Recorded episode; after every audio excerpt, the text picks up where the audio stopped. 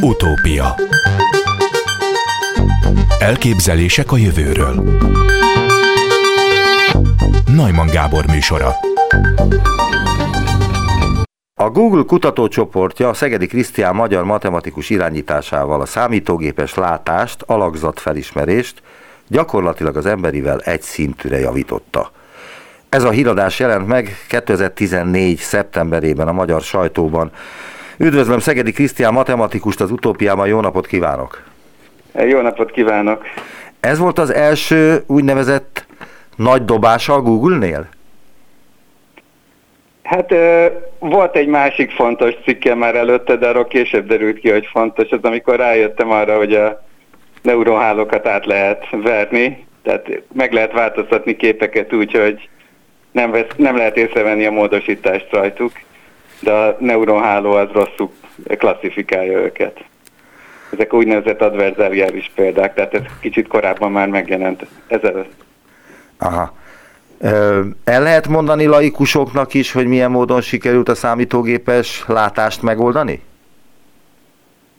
Ö,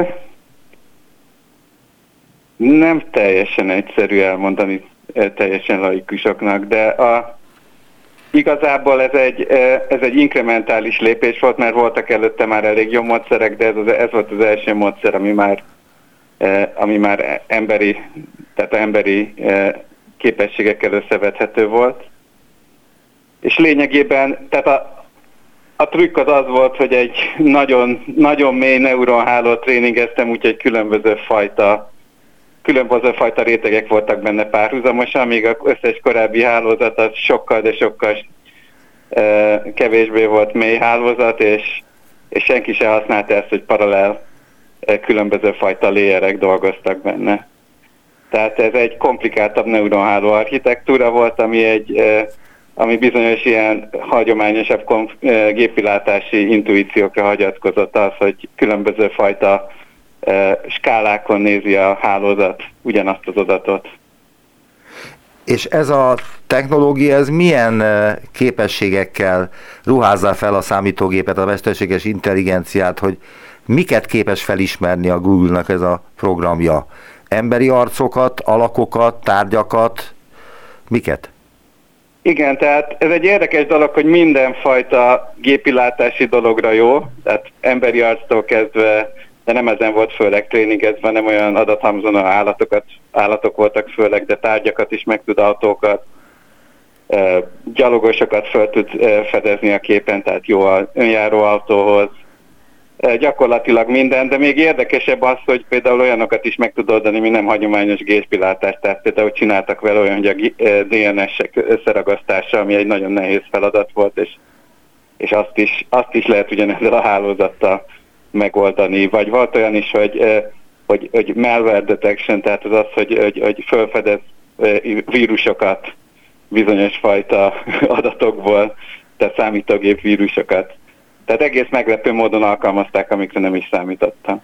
Tehát voltak éppen ez nem csak arra, hogy felismerjen arcokat, hanem ezer mindenre jó, mire nem jó egyébként az a kérdésem, mert úgy tűnik, hogy szinte mindenre jó ez a program. Nem, nem, tehát algoritmik, nem tud például algoritmusokat létrehozni. Tehát ez csak, fel, ez csak olyan mintázatokat tud létre felismerni, amik, amik, amikhez nem kell iszonyatosan sok processzálás. De az, az amikor már már húzamosabb ideig kell gondolkozni egy problémán, tehát például kitalálni egy új algoritmust, vagy egy új ötletet, vagy valami elgondolást, arra nem képes. Aha. Tehát csak olyasmire képes, amit meg lehet oldani mondjuk a másodpercek töredéke alatt. Nem tudom, hogy tudja a következőt, amit most fel fogok olvasni önnek, de érdekes. A Szemelvesz Egyetemen a mesterséges intelligencia szerepe az orvostudományban című kurzusnak a 2018-19-es tanévben az írásbeli vizsgályi kérdése a következő volt. 2014-ben Szegedi Krisztián a Google C Kaliforniában dolgozó mérnöke megalkotta az Inception hálózatot, ami forradalmasította a számítógépes látást, a képek felismerését. Mi volt a fő újdonság, amit ez a hálózat hozott? A válasz nem öntől kéne, mert hát ön találta ezt föl, hanem hát a hallgatók a következőt válaszolták, amit elfogadtak, sok konvolúciós réteget fűzött egymás mögé, így kevesebb paraméterrel sokkal jobb eredményt ért el. A hallgatók 100%-a adott helyes választ. Ehhez mit szól? Meg vagyok lepődve igazából, nem gondoltam, hogy ezt tudják az emberek.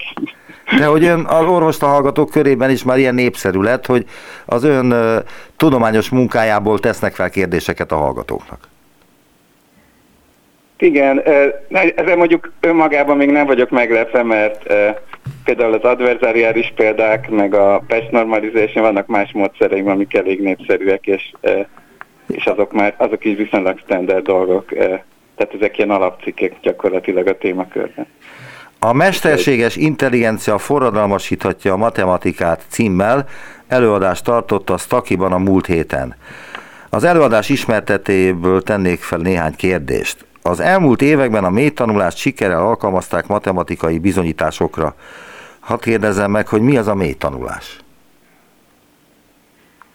Tehát a mélytanulás az ez a fogalom, hogy egy neuronhálót tréningezünk, ami sok rétegből áll, vagy legalább kettőből, de minimum kettő rétegből. És ez általában az, hogy egy stohasztikus gradiens eljárással tréningezik, tehát ez egy ilyen matematikai optimalizációs eljárás. És tehát ez, ez, ennek a technikai dolognak lényegében a, a rövid neve, de, de nincs egy teljesen egységes fogalom, tehát hogy pontosan mit ez a két közös dolog, ami általában kell, hogy valamit mély tanulásnak hívjanak. De az embernél nincs ilyen mély tanulás, ez csak a számítógépekre vonatkozik, ugye? Igen, ez egy számítógépes fogalom, tehát ezt nem tudjuk, hogy az emberi agy pontosan hogy működik, de vannak elméletek, ami szerint az emberi agy is igen ezek alapján, a elvek alapján működik, tehát sok szempontból ezek a mély tanulási rendszerek, ezek jól modellezik az emberi intuíciót. De ezt még nem lehet, mert az emberi agy annyira komplikált, hogy nehéz pontosan meghatározni, viszont voltak rá tudományos eredmények, hogy modellezték mély tanulással azt, hogy az emberi agy például, hogy mit lát, hogyha bizonyos az agy, agy mintázatából, tehát hogy, hogy, hogy megnézték, hogy hogy sülnek el a neuronok, és abból próbálták visszakövetkeztetni, hogy mit látott az ember, és érdekes módon nagyon precízen meg lehet mondani. Tehát az ember is hasonló módon működik valószínűleg, legalábbis bizonyos szempontból. De azt lehet tudni, hogy az emberi agy hogyan dolgozza fel a képeket, amit a szemből kap? Igen, tehát ez egy nagyon sokat tanulmányozott témakör, sok mindent lehet tudni, bizonyos dolgokat nem lehet tudni, de hasonló dolgokat alkalmaz, mint ezek a mélytanulási állatok. Tehát lényegében a mélytanulás az emberi agy egy, egyfajta nagyon lebutított absztrakt formája, de mégis működik, mert már ez úgy látszik elég ahhoz, hogy, hogy, hogy, hogy a emberi agynak rengeteg képességét tudja e, modellezni. Az előadásból kérdezek továbbra is. Ma már képesek vagyunk neurális hálózatok segítségével finomabb bizonyítási lépéseket, releváns premisszákat, sőt hasznos sejtéseket is megjósolni. Mit jelent, hogy képes vagyunk a neurális hálózatok segítségével hasznos sejtéseket megjósolni? Az Lényegében azt, hogy kitalál a, kitalál a számítógép új állításokat, amik, amik neki van esélye, hogy igazak legyenek. Tehát a korábbi a bizonyítás automatizálási módszerek azok csak arra voltak képesek, hogy, hogy amit a ember kitalált, azt megpróbálták bebizonyítani, és néha sikerült. A mostani ezek a újabb módszerekkel pedig lehet generálni rengeteg új állítást, amik úgy, mint ahogy az ember működik. Tehát az ember is, egy emberi matematikus is sokszor avval, de sokan nehezebb kitalálni, hogy mi lehet egy érdekes állítás, mint hogy bebizonyítani az érdekes állítást. És erre most már a gépek is lassan képesek, legalábbis bizonyos korlátozott mértékben egyelőre. Hol van a határvonal a mesterséges intelligencia és a szimpla robot vagy számítógép között? Szerintem abban különbözik, hogy a számítógép az azt csinálja egészen pontosan mechanisztikusan, amit beleprogramoztak, a mesterséges intelligencia pedig képes új szabályokat felismerni, kitalálni új koncepciókat és eljutni nagyon magas szintre, anélkül, hogy ez egy program az pontosan megmondaná neki, hogy hogyan kell csinálni lépésről lépésre. Például a, sakk, a sakkot úgy oldotta meg a legújabb mesterséges intelligencia, hogy ugyanaz az algoritmus meg tudott oldani sok játékot, ami egy viszonylag egyszerű algoritmus, és pár nap tréningezéssel jobb szintre eljutott, mint a legkorábbi legjobb program, amit évekig fejlesztettek, vagy évtizedekig.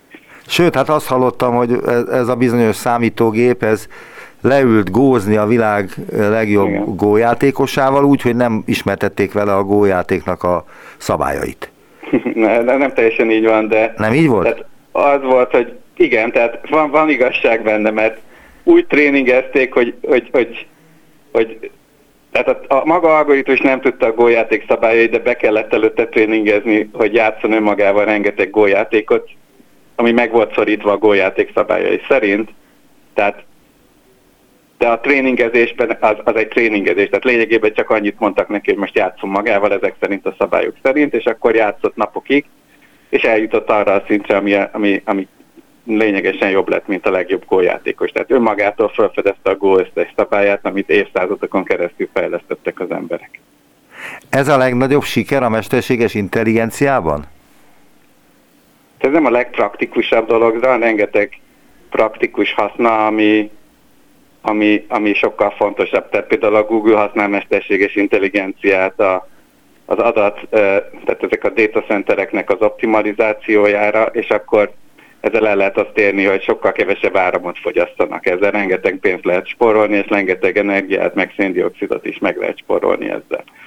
Vagy tehát a képfelismerésnek van haszna például önjáró autókhoz. Tehát van egy csomó gyakorlati haszna, ami tovább megy, mint ezek a játékoknak a megoldása.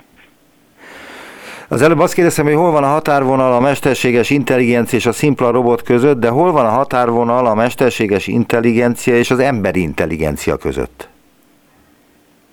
Hát ez nagyon változatosak a válaszok, és hát egyelőre ott van a mesterséges intelligencia és ember között a határvonal, hogy az embernek van egyfajta belső késztetése, amit még nem tudjuk, hogy lehet modellezni, ami, ami teljesen szabad és, és ez az ember élete során alakul ki, és ezt a belső késztetés motivációt ezt még nem tudjuk, hogy pontosan hogy lehetne elérni a gépekkel, ha egyáltalán el akarjuk érni, mert ez, ez esélyet egyet mindenki. Tehát ez, ez akkor nem egyértelmű jelen pillanatban, hogy az ember és a gép között hol van a határvonal, vagy legalábbis nagyon nehéz meghatározni. Igen, tehát nyilván még nincs olyan mesterséges intelligencia, ami úgy tudna kommunikálni, mint egy ember, és, és, és olyan mélységbe tudna gondolkozni például a matematikáról, ezért is foglalkozom a matematikával, mert az egyik legmélyebb tudomány, ahol a legmélyebb ilyen gondolatmenetek vannak, és szerintem, hogyha, az, hogyha olyan intelligenciát létrehozunk, ami arra képes, és e, ezzel emberekkel tud emberi nyelven kommunikálni erről, akkor szerintem az egy nagy áttörés lesz ami nem csak a matematikát fogja érinteni, hanem gyakorlatilag majdnem minden tudomány az oda felett, hogy egyre inkább matematikára épült, tehát most a biológia is már egyre inkább matematikai modellezésre épült, tehát ami minden, ami matematikát használ, az előbb-utóbb az, az képes lesz mesterséges intelligenciát is használni, feltéve, ha megoldjuk a matematikát. Mikor következhet be az az alapvető kérdés, ami közhelyszerű is, de mindig egyfajta ilyen fordulópontnak gondolják a tudósok, hogy elérnek egy olyan szintre a számítógéppel, amikor a számítógép már okosabb lesz, mint az ember. Én minden, ez is olyan dolog, amit vitatnak én, mert sokan azt mondják, hogy a mostani mesterséges intelligenciák nem okosabbak, mint az ember. Én azt mondom, hogy nagyon sok szempontból okosabbak. Tehát például jobban sakkoznak, jobban góznak, jobban csinálnak egy csomó mindent, amiben amiben, a, amiben nem értenek egyet az emberek, hogy milyen általánosság, mert ezek a rendszerek mind spe, speciális célú rendszerek, tehát azt mondják, hogy addig nem, nem vagyunk elégedettek, amíg nem hoztunk létre olyat, ami akármit meg tud csinálni, mint ember, és ugyanaz az algoritmus. És ebbe még, még egyelőre nem vagyunk teljesen ott, de én úgy érzem, hogy a mostani módszerek már nagyon közel visznek ehhez. Tehát én optimista vagyok, de nagyon sokan nem értenek ezzel egyet. Van, aki azt mondja, hogy ha ez bekövetkezik, akkor eljön a világ vége. Elően mi? A világ vége. Mert hogy nem lesz szükség az embernek a gondolkodására, mert a számítógép meg fog csinálni mindent helyette. Nem feltétlen szerintem van egy csomó olyan dolog, amit csak ember tud embernek megcsinálni. Tehát nem, nem, tehát például nem tud egy számítógép szülő lenni egy gyereknek, vagy nem tud nem akarok én számítógépekkel beszélgetni, vagy számítógéppel táncolni. Tehát csomó olyan dolog van, ami, ami emberek csinálnak, és egymásnak örömet okoznak azáltal, hogy emberek csinálják szerintem. Tehát az, maga az intelligencia az nem az egyetlen emberi képesség. Aha, tehát akkor ön nem pessimista annak kapcsán, vagy azt fontolgatva, hogy akkor a számítógép az mindent uralni fog az új világban, ha lesz ilyen valamikor is. Hát nem tudom, én nem, nem tehát ez egy jó kérdés, hogy ez most pessimizmus vagy nem, hogyha lehet az, hogy bizonyos szempontból uralni fog mindent, de nem tudom, hogy ez, ez baj vagy nem baj. Tehát én nem hiszem azt, hogy a számítógépben feltétlenül kell, hogy legyen egy ilyen szándékosság, mint az emberbe. Tehát az, hogy nagyon nagy képességű gépeink lesznek, az nem jelenti azt, hogy azoknak a gépeknek kell, hogy saját akaratuk is legyen. Abból a dolgozatból idéznék még egy kérdést, amit a diákoknak, a hallgatóknak tettek föl, és szerintem rendkívül érdekes. Híres hiba volt egy időben, hogy egy ló hanyat fekvő nőt a hálózat összességében egy tevének ismert fel. Egy ember ilyenfajta hibát nem csinál. Miért volt a kérdés? A kérdést a következő választ fogadták el. Az ember gondolkodása teleológikus célszemléletű, és más céljai vannak egy nővel, egy lóval és egy tevével. Ezt a megoldást fogadták el, de ha megtenné, megmagyarázza, hogy jól fogadták el ezt a választ, vagy nem? Hát szerintem van igazság ebben a válaszban, de nem biztos, hogy valamelyes spekulatív a válasz, mert nem teljesen világos, hogy én nem mennék ennyire határozottan spekulálni a pontos okáról. Tehát én ennél egy szkeptikusabb ember vagyok, ezért is, ezért is tartanak bizonyos szempontból e, sokra, mert, mert általában megkérdőjelezem a, a, gyakran elfogadott bölcsességeket. De lehetség, valószínűleg van egy ilyen komponense az igazságnak, de egy mostani hálózat valószínűleg már nem követné el ugyanezt a hibát, pedig nem gondolkozik ezen a módon, ahogy le van írva a kérdésben szerint, a válaszban de tudós az nem attól lesz tudós, és attól talál föl különböző teljesen új dolgokat, hogy nem fogad el semmilyen konvenciót, és mindent, hát legalábbis valahogyan újra gondol. Nem, de szerintem, vagyis hogy igen, tehát ezt mondom én is, tehát szerintem ez egy fontos, én ennek örülök, hogy én ilyen vagyok, de az nem igaz, hogy nem fogadok el semmi konvenciót. Azt mondom, hogy állandóan megkérdőjelezek valamilyen konvenciót, de nem lehet egyszerre mindent megkérdőjelezni. Meg kell ember néha ki, ki, ki, kiválaszt valamit, amit megkérdőjelez, és a többit meg addig ezért elfogadja, mert különben nehéz, nehéz egész világot egyszerre megváltoztatni. Mit jelent, bocsánat, lehet. Mit jelent a mini batching a hálózat tanítása során? Szintén az egyetemi dolgozatban volt ez a kérdés, de én azért teszem fel, mert nem tudom, mit jelent ez a mini batching. Ez azt jelenti, hogy egyszerre több példát mutatnak a hálózatnak, és akkor ez redukálja a úgynevezett varianciát. A, a, tehát ha egyszerre több példát lát, akkor nem lesz az, hogy hirtelen a hálózat az, az, az hirtelen sokkal jobban fogja felismerni az autókat, de a kutyákon rosszabbul teljesít mondjuk, mert, mert látott egy darab autót, és akkor azon hirtelen megváltozik, és akkor minden kutyát autónak gondol. Hát ezért azt csinálják a hálózatban, hogy mutatnak egy csomó különböző fajta példát, hogy ne, ne, nem, ne menjen el túlságosan valamelyik irányba. És végül van egy utolsó kérdésem is, mit jelent a szingularitás a mesterséges intelligencia kontextusában? Van itt válasz is, a mesterséges intelligencia eléri azt a fejlettséget, hogy saját maga következő változatát kifejleszti, az új változat egy még újabbat, és így tovább. Így az emberek számára felfoghatatlan sebességre gyorsul a mesterséges intelligencia fejlődése, ma még kiszámíthatatlan következményekkel. 97%-ban ezt válaszolták a hallgatók, vagy ezt a választ fogadták el. Ön mit szól ehhez? Mit jelent a szingularitás a mesterséges intelligencia kontextusában? Tehát ezt jelenti, amit, amit ez a tehát ez a válasz állít, csak én, én megkérdőjelezném, hogy mennyire reális ez a, ez a jövőkép, mert szerintem van egy csomó olyan frikció a gyakorlatban, ami miatt nem biztos, hogy ez a visszacsatolás az olyan sebességgel le tud zajlani, hogy az, hogy, ennek, hogy az problematikus lenne az emberek számára. Tehát a gyakorlat az mindig sokkal nehezebb. Úgyhogy vannak ezek a nagyon ilyen techno-optimista elképzelések, mint ez a szingularitás, amit bizonyos eh, tehát ez, ez viszonylag lenézett elképzelés volt mondjuk 15-20 évvel ezelőtt, mert nagyon úgy gondolták, hogy ennek semmi értelme nincs, tehát a tudományos körökben ez most már elterjedt, de én még mindig úgy vagyok vele, hogy szerintem a jövő az sokkal több lehetőséget tartalmaz, mint az, hogy szingularitás vagy nem szingularitás. Hát a szingularitás... Az... feltétlenül egy olyan dolognak, amin érdemes spekulálni így most ebben a pillanatban. Csak azért, mert a szingularitás beszélgettem, vagy készítettem interjút csillagászokkal is elég sok esetben, és ez egy ilyen kulcs szó, amiről fogalmuk sincs, azt nevezik szingularitásnak, vagy legalábbis azt vettem észre, hogy az ősrobbanás utáni állapotot, vagy a fekete lukaknak a külsején lévő gyűrűt nevezik szingularitásnak. Hát nem teljesen, tehát a fekete lyuk az egy matematikailag van egy szingularitás, ami ugye megszüntethető bizonyos szempontból.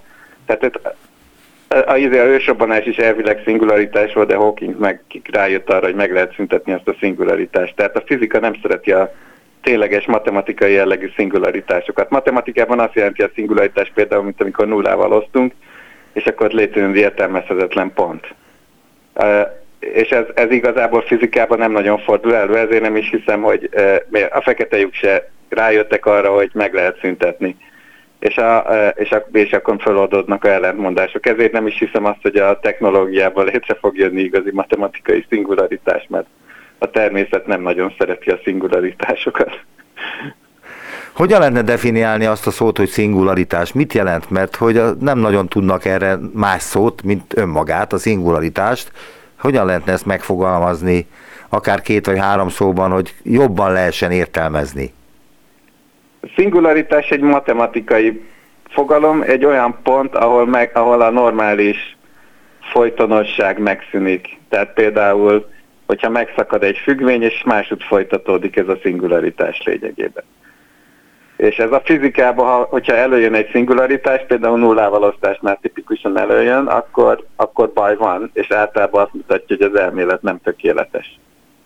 És Aha. szerintem valószínűleg a technológiai szingularitásnál is, és az a, az a elgondolás, hogy amikor a számítógépek e, túl jók lesznek, akkor hirtelen jön egy ilyen képszakadás, és hirtelen teljesen más lesz minden. És én ezt nem, én ebben nem vagyok erről, én erről nem vagyok meggyőződve, hogy ez így lesz. Nem tartom túl e, valószerűnek. Ön szórakoztatónak tartja a matematikát, azt, amivel foglalkozik? Én nem most nem annyira matematikával foglalkozom, tehát avval, hogy megoldjuk az egész matematikát, tehát, és az nem feltétlenül matematikai alapokra épül, de igen, hát én matematikusként tanultam, és nehéz mondjuk tíz évet úgy tölteni, én le is e, doktoráltam matematikával, nehéz tíz évet úgy matematikával eltölteni, az ember nem szereti. Meddig marad Magyarországon?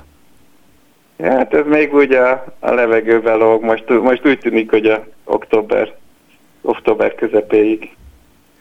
És hova megy? Tehát hol, hol dolgozik a Google-nál? Tehát a központban?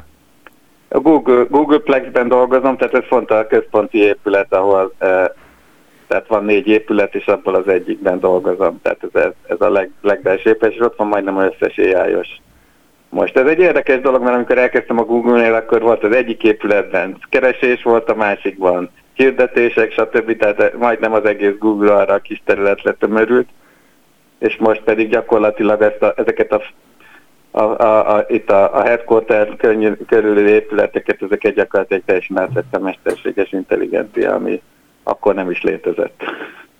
Visszatérve egy pillanatra az arcfelismerésre, a kollégám mondta, hogy a Google-nál van állatfelismerő program és mm. hogy ráment erre, letöltötte, és a kutyáját fotózta le, és azt tette be, mm. és az első két, vagy első három variációban különböző kutyákat dobott ki a Google, mm. mert hogy különböző képekkel válaszol ezekre a kérdésekre, ja. majd jött a mókus. Tehát végül is Mókusnak is felismerte ezt a kutyát. Ez hiba, vagy ez szabad a mesterséges intelligencia felismerő rendszernek? Attól függ, hogy milyen, tehát ez, ez nyilván a egyéni eset válogatja, de az tény, hogy mondjuk ezek a rendszerek, ezek a, a, leg, a legfelső találatok optimalizálására vannak volna, e, optimalizálva, és nem annyira jók a későbbi találatokba, tehát valószínűleg hasonló kutyákat kellett volna inkább feldobni. A másik dolog pedig az, hogy, hogy optimalizálnak arra is, hogy minél változatosabb eredményeket produkáljon a rendszer, mert hogyha mondjuk elkövet egy hibát a felső találatokban, akkor nem akarják azt, hogy azt a hibát ismételgesse. Tehát bizonyos szempontból hiba, bizonyos szempontból meg nem. Tehát ez, ez igazából meg, emberi megítélés kérdése szerintem. Nagyon szépen köszönöm az interjút. Szegedi Krisztián volt az utópiában. Viszont hallásra minden jót önnek. Köszönöm szépen. Utópia. A kutyák személyisége változik a korral, de a különböző személyiségvonások nem azonos ütemben. Az aktivitás nagyot zuhan a kölyökkor és a kamaszkor között, utána pedig egyenletesen csökken. Az újdonságok iránti érdeklődés csak három éves kor után lohad le, míg a probléma megoldási képesség körülbelül hat éves korig nő, utána nem változik. Fedezték fel az ELTE etológiai tanszék és a Bécsi Clever Dog Lob állatorvosi egyetem munkatársai 217 Border Collie négy évet átülelő vizsgálata során. Itt van velünk Kubinyi Enikő, biológus, etológus, az ELTE etológiai tanszék tudományos főmunkatársa. Kezi csókolom, jó napot kívánok! Jó napot kívánok! Hogyan vizsgálták a kutyákat, milyen technikával? Az az izgalmas ebben a vizsgálatban, hogy míg a személyiséget általában kérdőívvel szoktuk kutatni, addig itt viselkedéstesz történt, viselkedéstesz zajlott, tehát mind a 217 kutya be lett hívva a, a laboratóriumba. Ugye a laboratórium az egy ijesztő szó, de itt valójában csak egy üres helységet kell elképzelnünk az egyetemen, és, és a kísérletvezető foglalkozott velük több mint egy órán keresztül.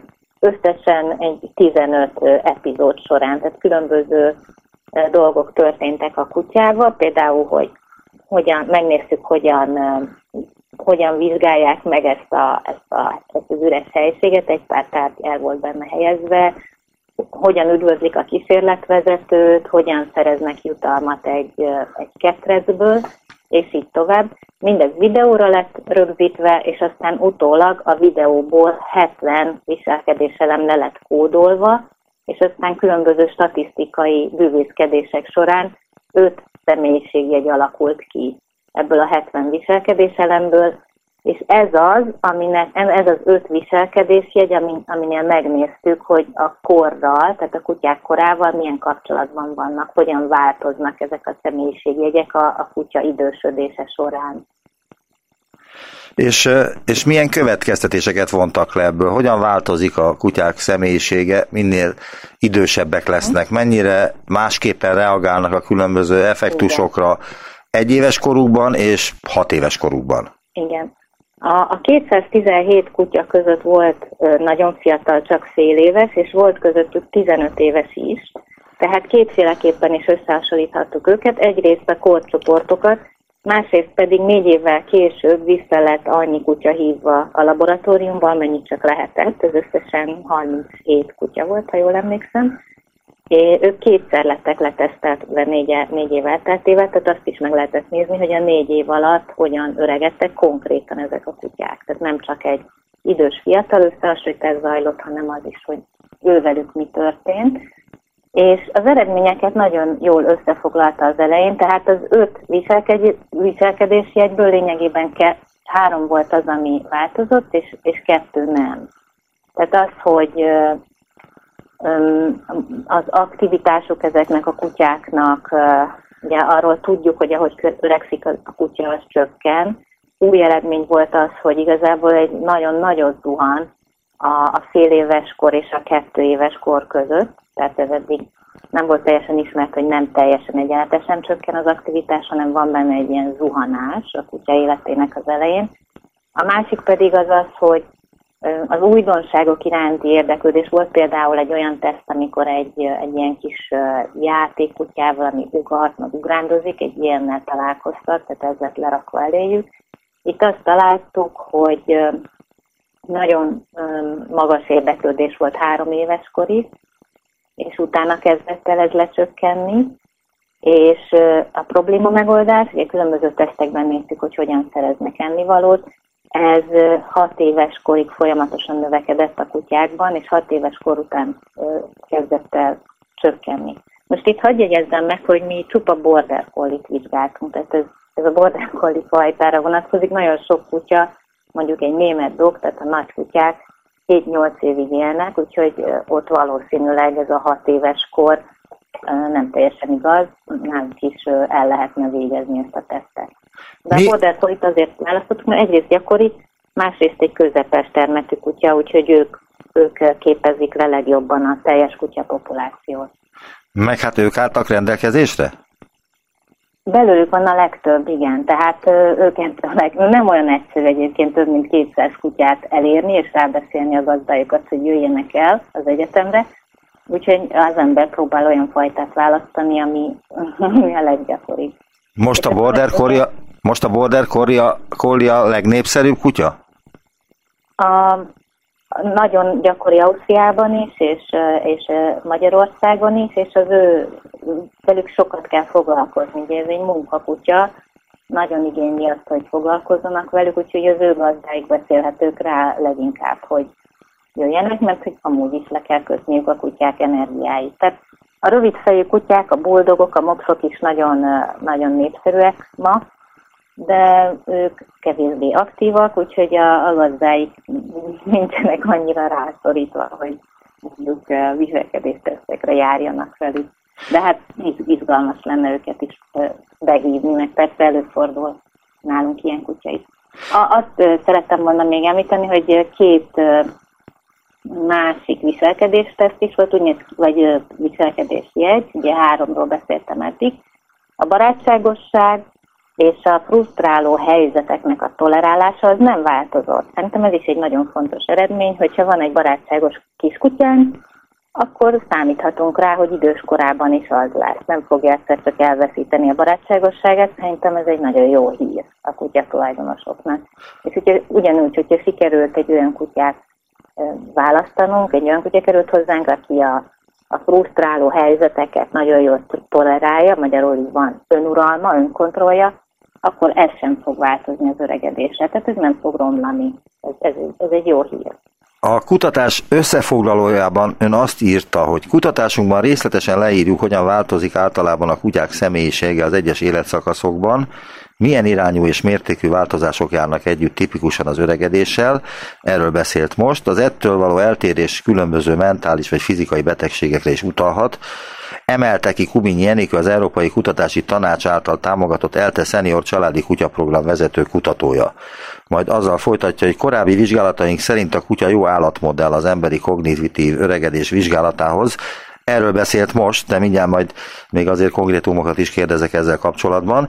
A mostani eredmények azt igazolják, hogy a személyiség időbeli változását is hasonló folyamatok szabályozzák az embereknél és a kutyáknál. Lehet-e azt tudni, hogy például a menhelyeken lévő kutyák személyisége mitől és hogyan változik? Ez egy nagyon izgalmas kérdés, és fontos is, mert hát sokszor az ember mellé nyúl, és akkor ezek a kutyák, akiket hazavisznek, és nagy reményeket fűznek hozzájuk, ezeket esetenként a, a, a gazda vissza, visszaviszi, mert hogy azt mondja, hogy a, a kutya nem vált be. Egy pillanat, Ezért... egy pillanat. Egy tíz éves kutyát menhelyről ha befogad valaki, képes vele e, kutyagazda viszonyt kialakítani? Tíz éves kor felett egy kutyával? Az, hogy a kutya tíz éves, ez nem akadály. Tehát ez semmiképpen nem akadály. A kutyák bármelyik életkorban képesek kötődést építeni a gazdájukkal, úgyhogy ez nem gond. Inkább arra kell odafigyelni, hogy megtudni, hogy miért van a, a kutya adott esetben a hosszú ideje a menhelyen, és meg kell vele személyesen ismerkedni. Tehát egyrészt ugye olyan helyről hozzuk el, ahol megbízunk a gondozónak az értékelésében, másrészt menjünk el vele sétálni, ismerkedjünk meg vele, ne csak egyszer, hanem többször is. Mert az fontos, hogy olyan kutyát hozzunk el, aki illik hozzánk, illik az életmódunkhoz, hasonlít személyiségében is hozzánk. Ezt korábban is néztük, hogy a kutyák emberek személyisége hasonló gazdák. Tehát az emberek olyan kutyát választanak, amelyik illik hozzájuk, akkor lesz jó a kapcsolatuk. Úgyhogy ez, ennek időt kell adni, hogy a kutyát megismerjük, mert hát ami viszont biztos az az, hogy egy tíz éves kutyán már nehéz lesz mit farag, karikcsálni, tehát ő már nehezebben változtatható meg, neki már megcsontosodott dolgai vannak, a személyisége se fog annyira változni, mint, mint ahogy erről eddig beszéltünk, tehát ezt gondosan meg kell fontolni, de amúgy az, hogy a kutya tíz éves, az nem akadály. Tehát leg, legaranyosabb kutyákat lehet közülük elhozni, és még jól is jöhet, hogyha valaki mondjuk viszonylag keveset mozog, akkor, akkor jó, hogy egy kevésbé aktív, és nem, tényleg nem valami pattogós kis kutyát visz kutya maga mellé nem lesz szobatisztasági probléma, nagyon sok kutya már eleve ismeri az alapengedelmességi feladatokat, szépen türelmesen tud várni, és így tovább. Tehát igazából én mindenkit biztatnék arra, hogyha beleszeretett egy idős kutyába, akkor vigye bátran haza. Mennyire utánozza a kutya a gazdáját? Személyiségében mennyire alkalmazkodik hozzá? Nem, utánozza. Utánozza? Ez, ez, ez izgalmas dolog, és mi foglalkoztunk ezzel már 20 évvel ezelőtt is, és arra az utánozás értelmezése a kérdés. Tehát mit értünk ez alatt? Hogyha nagyon egyszerű elemeire bontunk le egy feladatot, akkor, akkor azt fogjuk találni, hogy hogy utánozza, abban az értelemben, hogyha mondjuk jobbról vagy balról kerülünk meg valamit, akkor a kutya valószínűleg szintén ugyanabból az irányból fogja megcsinálni. Igen, de ennek technikai oka is vannak, hogy a póráz az ne gabajodjon bele abba az oszlopba, amit esetleg kikerülünk, de én most arra lennék kíváncsi, hogy ami a személyiségétől ből nem következik a kutyának, de mégis azért csinál valamit, mert a gazdája is úgy csinálja. Uh-huh. Ez, erre is van egy nagyon régi vizsgálatunk, ebből írtam a szakdolgozatomat. A, a kutya és a gazda hazatért sétá, sétájából, és a gazda, gazdát megkértük, hogy kezdjen el egy értelmetlen útvonalat megtenni, egy kis kerülőt, mielőtt belép a lakásba. És ahogy telt múlt az idő, néhány hét elteltével a kutyák elkezdték utánozni ezen a kerülőn, noha tényleg csak egy pár másodpercről volt szó, és nem volt semmi értelme. Tehát a kutya az egy szociális állat, ő, ő alkalmazkodik az emberekhez, nagyon odafigyel arra, hogy a, hogy a gazdája mit csinál, és ezért bizony utánozza szívesen, akkor is, hogyha annak nincsen értelme, mert hát így tudják összehangolni a viselkedésüket, meg akár az érzelmeiket is. Tehát igen, ez teljesen előfordul. És a kutya, azt tudjuk-e, hogy mennyire empatikus, mennyire érzi meg azt, hogy a gazdája rossz kedvű, jó kedvű, dühös, nyugodt, stb. Uh-huh minden kutyagazda, akivel beszélne, azt mondaná, hogy hát persze, hogy empatikus, de most történetesen egy kutatóval beszélget, úgyhogy nekem azt kell mondanom, hogy ezt nagyon, nagyon nehéz vizsgálni. Ugye egy kísérleti helyzetben érzelmeket hitelesen előadni, és, és egy, ezért egy stresszes új helyen rávenni a kutyát arra, hogy, hogy ezeket átvegye, ez szinte lehetetlen. Úgyhogy itt megint kérdőivel kell vizsgálódnunk főleg, de hát az, az emberek értelmezését azért a, a kulturális hatások is befolyásolják, az, hogy ő, ő nekik mik az előzetes elképzeléseik, főleg ebben a vizsgálatban. Tehát például... Megmondom, miért kérdezem. Azért, mert hogy ez egy régi, nem tudom mennyire eh, hagyomány vagy eh, elgondolás, hogy hogyha a kutya megérzi, hogy félnek tőle, akkor morog és harap. És ez a többi állatra is vonatkozik. Erre kérdeznék rá, hogy megérez hmm. ilyen, megérez-e ilyen dolgokat a kutya? Ez uh, igaz, hogy megérez. Tehát a, a bizonytalan kutyának lehet, hogy megerősítést ad, hogyha észreveszi a, a félelem jeleit az emberen, és igazából ezt ugye egyrészt nagyon nehéz kontrollálni, másrészt most már arra is mutatnak adatok, hogy a, a szagokat is megérzi a kutya, amit, amik, amik esetenként ilyenkor kiszivárognak az emberből. Úgyhogy hát azt hiszem ebben a helyzetben a legjobb, ha az ember elkerülje a kutyákat, főleg azokat a, a, a, a, a, az egyedeket, amiket esetleg... Hát a harapós kutyákat kerülje. A harapós kutyákat, persze. Tehát kiváló megfigyelők a kutyák. Ez az egyik titka annak, hogy, hogy hogy mellettünk élhetnek. Most egy másik kutatásra kérdeznénk még rá itt a beszélgetés legvégén. Digitalizált koponyák segítségével rekonstruálták az ELTE és a Kaposvári Egyetem kutatói 24 kutyafajta és 4 vadon élő farkasféle agyát. A képek és modellek szemléletesen mutatják be az egyes fajták közötti jelentős alak- és térfogatbeli különbségeket. Az agy ugyanis nem méretarányosan változik a kis és nagytestű kutyafajták között, és az arckoponya hossza lényeges hatással van egyes agyterületekre, főleg a szaglólebenyre és a homloklebeny előső részére. Ebből én laikus vagyok, illetve kutya imádó, meg kutya tartó, meg illetve pontosabban egy kutyával élek együtt, tehát elfogult vagyok, de ebből az is következik, hogy a nagy testű kutyák okosabbak, mint a kis testű kutyák?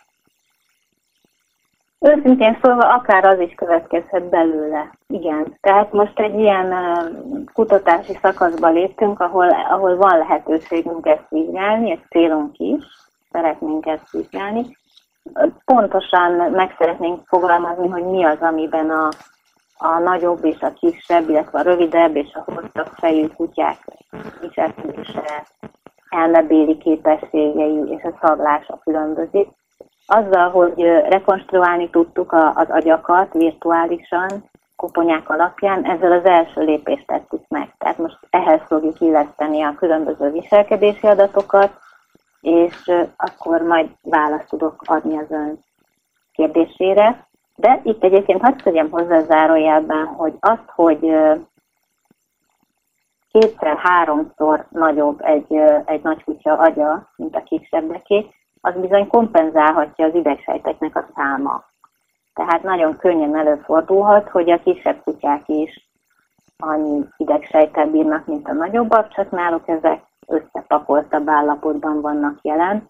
Aztán azt is tudjuk, hogy az agy igen plastikus, tehát lehet, hogy kompenzál a bizonyos képességnek az elvesztését máshol. Arra is utalnak adatok, hogy például a rövidórú kutyáknak a szaglása ugyan rosszabb, egyrészt ugye maga a szaglóhám is valószínűleg egyszerűen kisebb területen fér el a rövid orr miatt, másrészt az agy is módosult, a szaglóhagyma alá egészen emberszerű agya lett a kiskutyáknak egyébként nagyon érdekes módon. De ez mit jelent, hogy emberszerű agya lett? Ilyen globuláris szerkezetű, tehát golyó, golyóformájú, míg a, a hosszú orrú kutyáknak az agya is elnyúlt hosszú. A szaglóhagyma erősen előre nyúlik a, az agy többi részét. Ez egy etológiai kategorizálás, ez, hogy rövid orrú, meg hosszú orrú kutya? A, a, ne haragudjon, de nem értettem a kérdést, mert egy... Azt kérdeztem, hogy az etológiában ez egy kategória, hogy rövid orrú kutya, meg hosszú orrú kutya? Igen, a cefalikus indexel szoktuk jellemezni a, a koponyának a, a formáját, és természetesen van egy folytonos átmenet, de vannak különösen kiugróan rövid orrú kutyák, a mopszok, a buldogok, és igen, elterjedten használjuk ezt a kifejezést. De a legfontosabb az az, hogyha az ember leméri a koponya szélességét, a hosszát, ezeket elosztja egymással, és az utána azzal a számmal jellemzi a, a, az, az állat fejét. Aha. És mikor végzik ezt a kutatást? Tehát mikor kérdezhetem arról majd, hogy a kutyák intelligenciája mennyire függ a fajtáknak a mienségétől, a orruk hosszúságától, vagy a fejük nagyságától? Tehát, hogy... Részben elkezdtük, van már olyan vizsgálatunk, ahol azt találtuk, hogy a rövid fejű kutyák, akik, nekik előre tekint a két szemük, tehát nem csak az agyuk emberszerű az alakjában, hanem a, a, a, látásuk is úgy néz ki. Tehát amiatt, hogy a, a két szemgolyójuk előre szorult, mert oldalt nem fér el, emiatt ők jobban látnak maguk elé, úgy tűnik, mint a, mint a hosszú orruk. Ugye inkább a, ugye az oldal, sokkal, sokkal nagyobb a látóterük, de ők főleg oldalról jövő ingereket dolgozzák föl, és ezen kívül, ami még érdekesebb, az az, hogy a retinájuk is különbözik. Tehát a rövidfejű kutyáknak van az emberhez hasonlóan a retinán egy olyan folt, ahol különösen jól látnak élesen. És emiatt aztán ők jobban képesek figyelni az embereknek a jeleire. Például egy mutatásos feladatban ők jobban teljesítenek, tehát a rövid orrú kutyák. Úgyhogy még simán az is lehet, hogy az ember nem csak azért kedveli, és nem csak azért népszerűek ezek a rövid orrú kutyák, mert hasonlítanak egy kisgyerekre a nagy szemük és a lapos orruk miatt, hanem azért is, mert hogy, mert hogy jól olvasnak bennünket, és, és a viselkedésük is talán lehet, hogy emiatt egy kicsit emberszerű, vagy gyerekszerű, mint a többieké. A, a másik, a kérdésében pedig ugye az intelligenciára kérdezett rá. Az intelligencia az egy rettenetesen problémás dolog. Egyelőre nem is tudjuk, hogy kutyáknál hogyan kellene mérni. Talán a probléma megoldás szedi le legjobban, ugye a személyiségtest kapcsán is erről beszélgettünk. és elindultak próbálkozások ebbe az irányba is, de évek kérdése még, hogy pontosan majd meg tudjam mondani, hogy most egy agár, vagy egy középtestű, normális fejű, tehát egy átlagos fejű, vagy egy rövid fejű kutya ügyesebb egy probléma megoldási testekben, és hogy mindezt hogyan tudjuk elválasztani a, a fajta jellegektől, mert hogy ugye minden kutyát valamilyen funkcióra szelektáltak, és mondjuk van, amelyiket nagyon jól lehet ennivalóval motiválni, más meg egyáltalán nem érdekel. Vagy van olyan kutya, amelyik szívesen figyeli az emberek jelét, mert mondjuk arra szelektálták, hogy egy juhásznak a mozdulatait kövesse, mást viszont arra szelektáltak, hogy ölje meg a föld alatt a rókát, meg a patkányt, hát ő kevésbé fog érdeklődni fajta jellegéből adódóan az emberek mozdulatai iránt. Tehát, hogy először azt is ki kell találni, hogy egyáltalán mit értünk intelligencia alatt, a különböző típusú feladatokban hogyan választhatjuk le a kutyákról a fajta jellegüket, és így tovább. De én nagyon remélem, hogy, hogy, hogy pár év múlva sokkal precízebb választ tudok megadni önnek. Nagyon szépen köszönöm az interjút. Kubin Jenikő, biológus, etológus, az ELTE etológiai tanszék tudományos főmunkatársa volt az utópiában. Viszont hallásra, kezi csókolom. Én is nagyon köszönöm. Viszont hallásra.